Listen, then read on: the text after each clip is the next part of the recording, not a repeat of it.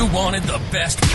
You've got the best podcast, the hottest, hottest podcast in the world. In the world. The Chris Voss Show, the preeminent podcast with guests so smart you may experience serious brain bleed. Get ready, get ready. Strap yourself in. Keep your hands, arms, and legs inside the vehicle at all times, because you're about to go on a monster education roller coaster with your brain. Now, here's your host, Chris Voss. Hi, folks. Chris Voss here from the ChrisVossShow.com, the ChrisVossShow.com. Hey, we're coming here to get podcast. Who saw that coming after all these years? Another podcast. Who knew that was in the can? Anyway, guys, be sure to refer the show to your friends, neighbors, relatives. We certainly appreciate because remember, the Chris Voss Show is the family that loves you but doesn't judge you. The best kind of family there is. In fact, I keep getting adoption notices for people wanting me to adopt them, and that's not really how the show works, folks. Just subscribe. Uh, tell your friends to go to all of our LinkedIn groups. There's a big LinkedIn group, 122,000 people on LinkedIn. The LinkedIn newsletter, that thing is killing it over there. Subscribe to that. Also, all of our groups, Facebook, LinkedIn, Twitter, Instagram, TikTok, all those crazy places those crazy kids are playing nowadays on the internet. We just launched our new site. You should check it out. It's the Chris Voss Leadership Institute.com.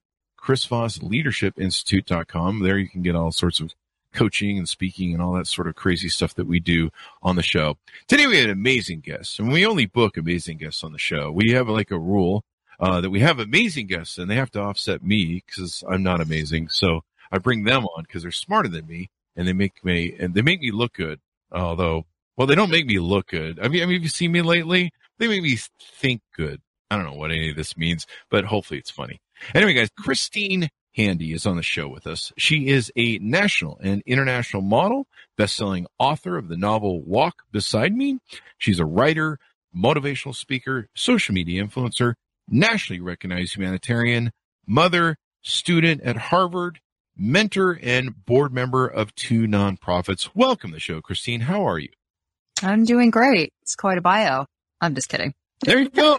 there you go. I, I, I aspire to all of that. Of course, I would never be able to become a mother, so that's the one thing I'll have to like, uh, skip out on. So, well, with all of that, I don't have much of a social life. I didn't put that on there because you know I get I'm a little busy doing those things. Well, yeah, when you're busy, you're busy.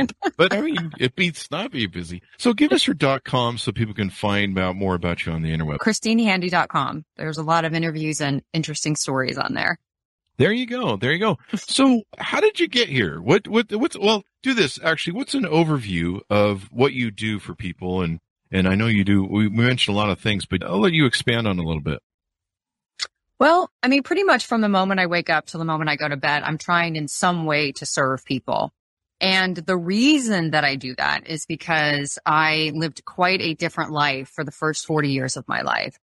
And it, it really was so fleeting and empty for many, many years, even though from what, from a society perspective, I looked like I had the perfect life. I was an international model. I had the perfect family. I lived on the great street, drove the right car.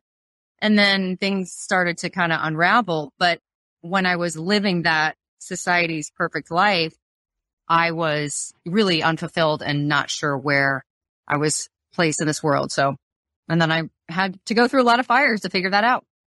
You know, I went through the same journey as a male model. You know, my my spearmint rhino actually was. Uh, boy, I can't pull the joke now of, of what the male place is. It starts with a P, I believe. Anyway, uh, we all know that's a lie. But no, it's it's interesting how we live.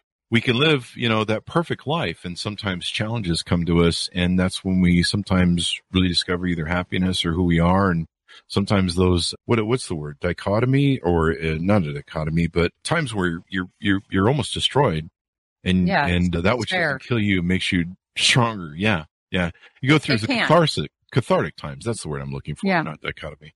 Yeah. So tell us, uh, tell us about what were some of the big changes that happened in your life that kind of put you on the course that you're on now? Well, I was heavily dependent on society and society's accolades and, and kind of what people do now with social media. You know, we're so dependent on likes and um, follows and things like that. And when you are solely dependent on society and what society thinks of you or your external value, and, but all of those things can be taken away, which in my case they were not social media because it wasn't back then. But my external value, which I was so heavily dependent on in the modeling world and in my personal relationships and and also in the modeling world, it's very transactional. And because I started at such a young age, that's just how I thought the world worked. But it turned out that when my beauty was stripped away with chemotherapy and I was pushed against the wall with a, a, bad doctor and my arm was fused and now I was in chronic pain. I had gone from being like this thriving mother, wife, model to a woman sickly and needing constant care. And when you go from one extreme to the other, you have to make a really solid decision about where you want to go in the future. And I just decided in the very beginning of kind of chemotherapy that how I lived my life prior to this wasn't working for me. And I needed to change that. And I had no idea how, but I spent 15 months, you know, literally sick on my bathroom floor, throwing up and violently ill from chemotherapy going, okay, how do I fix this? And I just had all of these like images of living a life of altruism and serving and helping other people because I knew that the depth of my despair was so ugly that I didn't want other people to feel that way.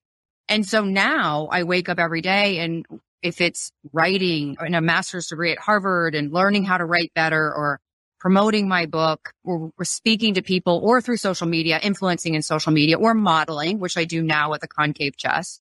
All of those things are to help other people kind of learn that self-esteem is from inside. Self-worth, self-love, those are, those are so critical to spend time on. But if we don't and we just take the accolades from society and think that that's what our value is, then that, when that gets taken away, you feel kind of empty. Yeah. I mean, in an age that focuses on beauty and especially in the Instagram age where, yeah. you know, it's, it's not, it's not beauty. I mean, I'm a, I, I get on these dating apps and the filters they use to, to make people, and they, they can make me look like a supermodel. And of course, we know I'm just a hair off, so it doesn't take that much, but I mean, they got filters that can make people oh, look oh, yeah. like complete supermodels that, that aren't. And you meet them in real life and you're like, oh my gosh, which is how people usually meet me when they meet me. They're like, you have such a sexy voice and I find it enthralling. No, they don't.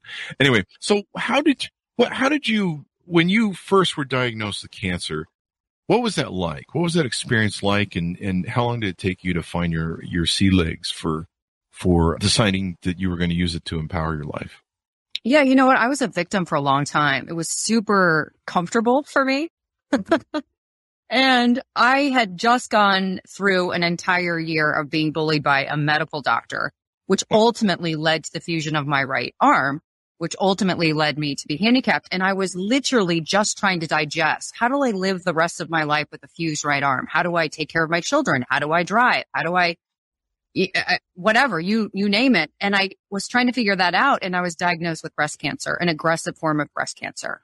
And to be honest with you they couldn't even start chemotherapy because they said the grafts the bone grafts the cadaver bones in my arm now that they just fully put in there mm. would have dissolved. So now i'm faced with this aggressive form of breast cancer and i can't even treat it for a month because my arm is fused. And so that was total despair like mm-hmm. victim, I mean, that whole victim mentality, I was like stuck. I was paralyzed in it and it felt super comfortable. But after about the first 30 days, I was like, this whole despair thing, this whole angry thing that I was angry at the doctor. I was angry at the world. I was angry that I was about to lose my beauty, which I was so dependent on. And I thought, this is getting me nowhere. This is so this despair is getting me nowhere. And so I just started to kind of like unpack all of those backpacks of disappointment and this isn't what I thought life would be. And now I'm in this position. I don't know how to move forward, but I'm going to figure it out. And so I just start, I, I kind of realized that I could be a vine or a victim. And so when I let go of the outcome, when I said to myself, okay, I have no idea how I'm going to deal with a fused arm. I have no idea whether I'm going to survive breast cancer or not. But all I know is today I can show courage to myself and hopefully to other people, including my children. And so when I start to show up for myself on a day to day basis and stop the self criticism and stop the self hatred and stop the disappointments, then even though I didn't believe it at first, right? When I would call myself like a loser and you're going to lose your hair and you're going to lose your beauty you have no worth, I believed that. But mm-hmm. when I stopped those, when I took those thoughts captive and I stopped them and I replaced them, took a while for me to believe him.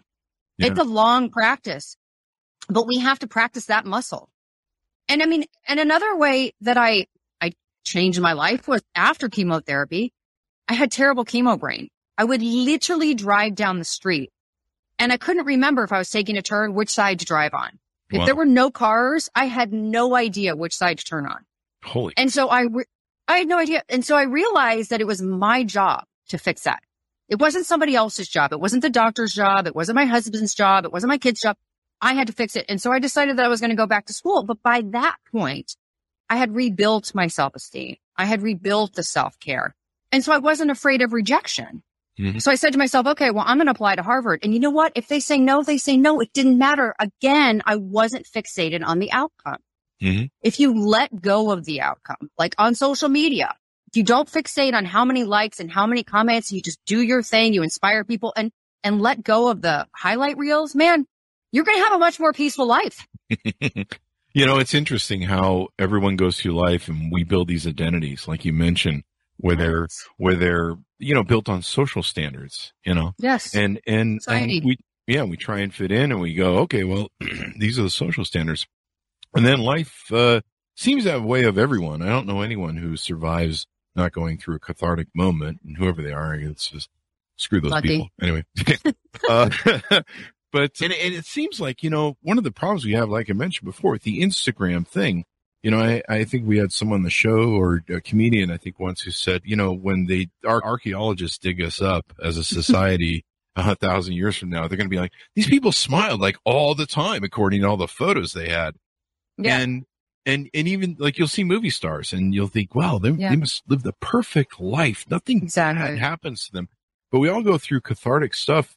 And it's interesting how those cathartic moments will usually destroy that identity and bring Yeah. us down to a core of finding who we are. I've been through a couple cathartic moments in my life.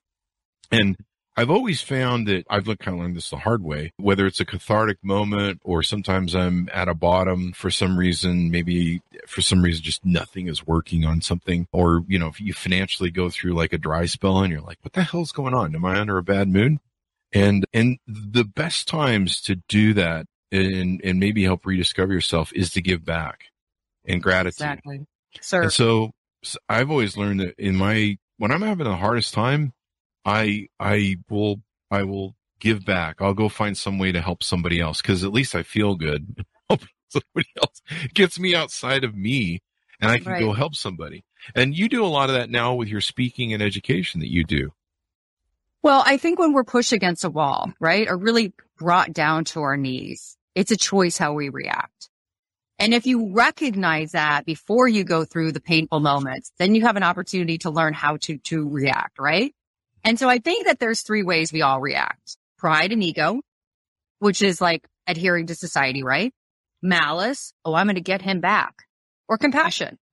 And it's not just how we react to other people. It's how we react to ourselves and our circumstances. Mm. So if I go through today all day long and react out of compassion, that's, that's a peaceful identity. That's a peaceful self worth. If, but if I react in pride, like, oh man, I don't have enough likes or look at her highlight reel or why did she get to go on that trip or man, she got interviewed by that person. That's pride. Hmm. Or if I, you know, decide that I'm going to be angry at the doctor that destroyed my arm, that's malice. I'm going to get you back. And so I think we have to practice those things. We have to recognize them and then we have to practice them. And when we start to react in a way that isn't compassion, we can stop it Mhm. because we've recognized it and we've learned. But those sorts of things like self-esteem and learning how to react, those sorts of things we have to practice. Like the terrible thoughts that we call ourselves. Like, I mean, you used to self-deprecated like three or four times on the show. Yeah. Funny. It's funny. But if you do that all the time, your self-esteem's coming down. And those girls that you're looking at on the dating app, they're not going to want to go out with you. That's very So true. you have, you have to fix that. Yeah. I just use my voice. Anyway, the jokes aside. So, you know, so talk about what you do. You do motivational speaking. You go out and, and talk to people. What are some of the different things that you use there? And, and uh, give us some stories of how you've maybe helped or influenced people who you've talked to. I have two very interesting stories and they're both in the prison system, which if you had ever said to me when I was going through chemotherapy that I was going to mentor prisoners, I would have thought you were crazy. When I started to speak, I started to speak to large groups of women. And then I was hired to do some prisons in the state of Florida and they did not want me to speak to women. They wanted me to speak to the men. So I would go into these prisons in Florida and I talked to hundreds of men and they did not look like me. And I think when I walked in, they were like, how is this girl going to help us? How is this girl going to inspire us? And somehow, some way I did. And there was a couple prisoners and here's the, the stories. One prisoner came out about four years ago and he reached out to me on social media and he said, Hey, you were in the prison that I was in and I'm out and I'd really like to talk to you about starting a nonprofit. And my friends were like, do not go meet him. I mean, that's dangerous. And I said, no, no, I'm definitely going to go meet him. And by the way, it was like an hour away. So like when we do stuff for other people, one, it can never be transactional. And two, it, it sometimes comes at a cost, but who mm cares? Right. Yeah. And so, so I went to the outside of Palm Beach to, to meet this gentleman and he came in a full red suit and a, and he had a briefcase. Wow. And he was he just said he have he said I have this amazing idea. I want you to listen and I want you to hear it. And you have inspired me to do this. And I thought, wow, that must have been a really good speech. Actually, I'd sp- I had spoken at I had spoken at his prison like three times. So anyway, fast forward four years. This guy and I, I'm the president of that organization. We've started a nonprofit in Palm Beach and we are changing the rate of recidivism in Palm Beach. We have this like spectacular board of people that have joined us and we are actually doing the work. These mm prisoners get, these prisoners get out of jail and he goes and picks them up and he goes in and we have clothing, brand new clothing for these inmates. And anyway, we do a lot of different things. The second interesting story about the, the prison system is there was one, another prisoner. When the, when you go to the prisons, you have to go through all this red tape to get in. And the warden at this particular prison did not want me to come inside. He did not want me helping these people. He did not want me inspiring these people. Wow. And so he kept me in a back office for a while and I knew exactly what he was doing. And when I was in this back office, this young inmate who was like 22 was just in that office as well. So I was just talking to him, mentoring him. And you can email, prisoners can email you through this thing called J, JPay. And I, and I allow it and I emailed them back. And this particular young man emailed me and he said, I wrote this book in jail. It's written, handwritten would you take, if I can get it to my sister, would you take a look at it? And I was like, of course. Long story short, he gets it to his sister. His sister gets it to me. I read this thing. It's literally handwritten. Have you ever seen a 500 page handwritten anything in the last 15 years? No. Wrote it with a pen. Long story short, the book was fantastic. And so I had it made into a PDF. Don't ask me how. It was very complicated. And then I called the sister and I said, this book should be published.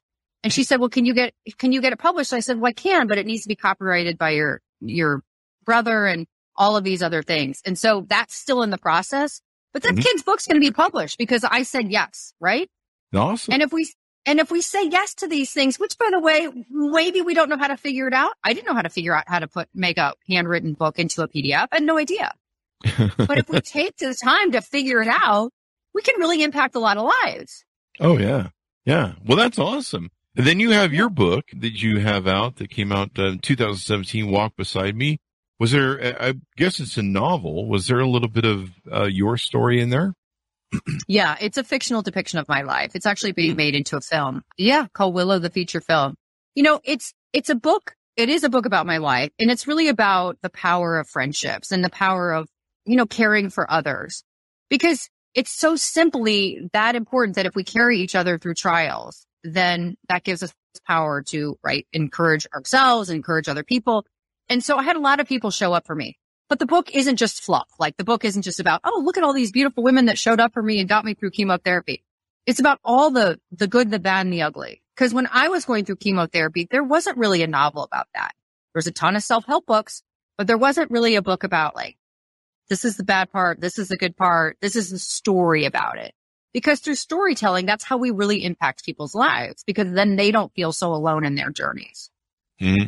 Cancer is the ultimate evil. It's one of the ultimate evils, I should say. And it, it impacts so many people. Are, are there, you've been left with, with breast cancer with what you call a concave chest and you've used your, yeah. I think nonprofit or you make a bikini for it that helps women. How many will you, how many will you, how many, how many women suffer from breast cancer and and these sort of conditions have you been able to help? And, and tell us a little bit about what you designed with the bikini. Well, one out of eight women will have breast cancer in their life and the numbers are not going down and younger and younger people are being diagnosed. I actually had breast cancer in 2012 and I had implants put in and I loved them. They didn't move. They were perfect and I loved them. And then in 2020, when the whole world shut down because of COVID, I was uh, in the hospital because I had a MRSA infection in my left implant. Oh no. And so it was, well, really the infectious disease doctors, they were super important. They had never been on the forefront of medicine ever, right? Infectious disease doctors, they were the, they were the shit, right? In 2020.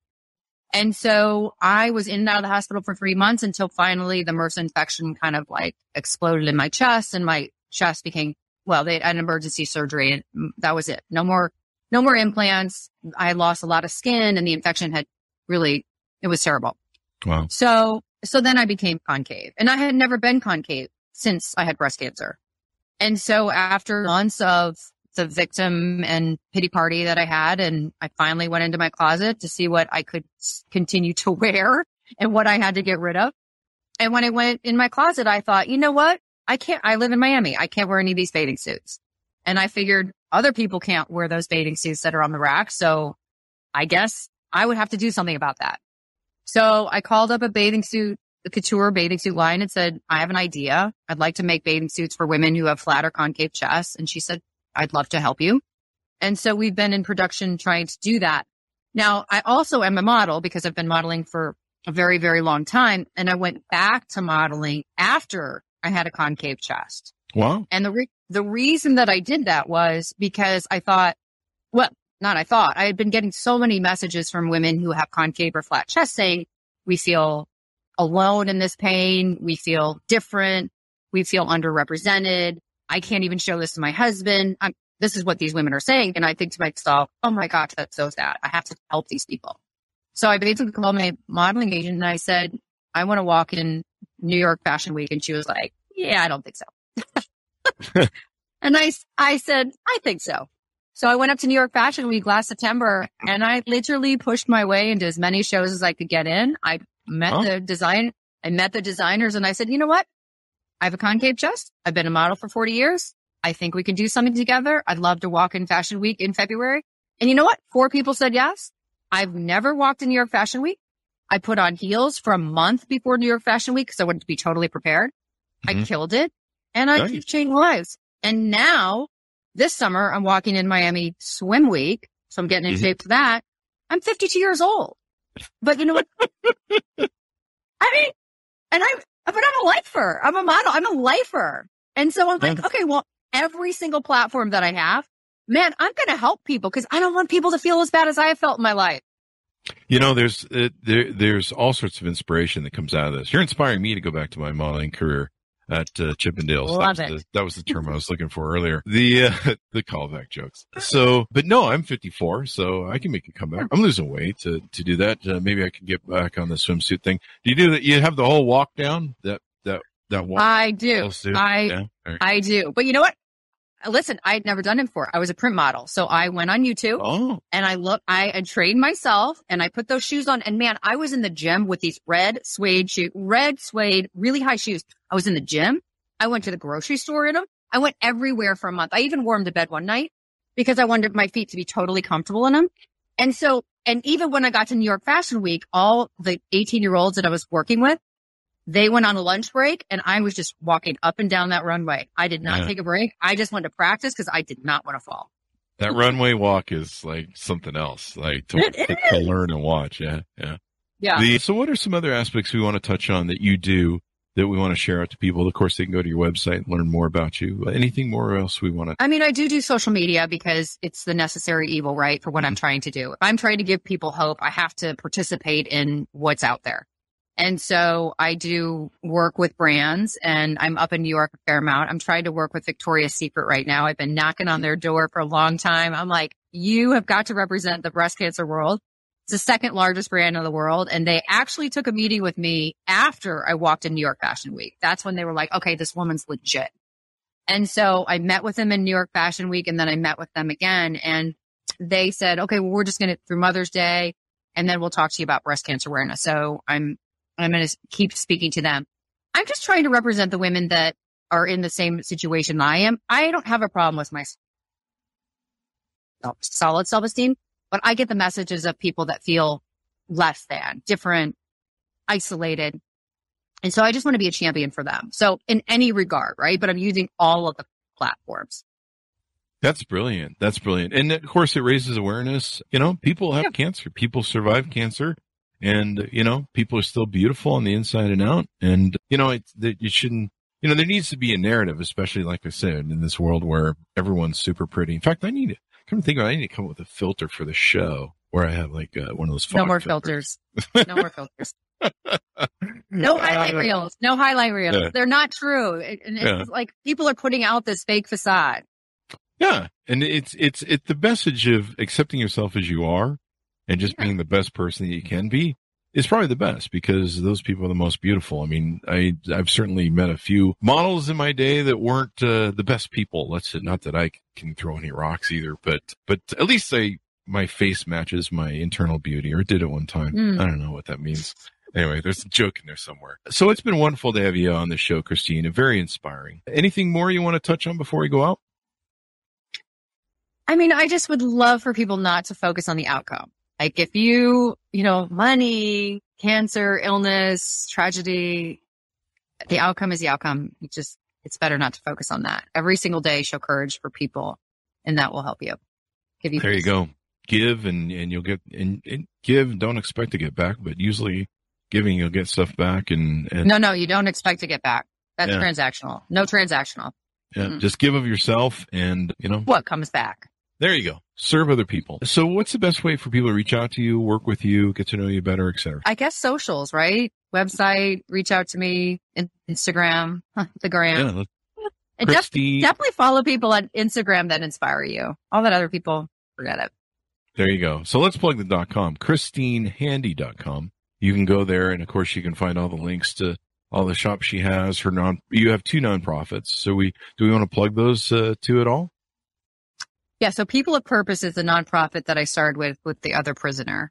And we are literally changing the rate of recidivism in Palm Beach County. And then the other nonprofit that I'm on the board of is called eBeauty. And eBeauty is a wig exchange program. And we have redistributed for women going through treatment over 50,000 wigs who can't afford them. Wigs are very expensive. And so if you lose your hair and you can't afford one, that's kind of tragic, right? Women, part of their identity is their hair. And so we, we don't want that to happen. So it's a free resource mm-hmm. and you can get them by going to ebeauty.com. There you go. There you go. Check it out, guys. Well, we've, it's been wonderful to have you on the show, Christine. Thank you so much for coming on today. Yeah. Thank you. Thank you. Thanks, Monets, for tuning in. Go to uh, goodreads.com slash Chris Voss. See everything we're reading and reviewing over there. YouTube.com slash Chris Voss. Hit the bell notification button. Our groups on Facebook, LinkedIn, all those crazy places the kids are playing. Thanks for tuning in. Be good to each other. Stay safe and we'll see you guys next time.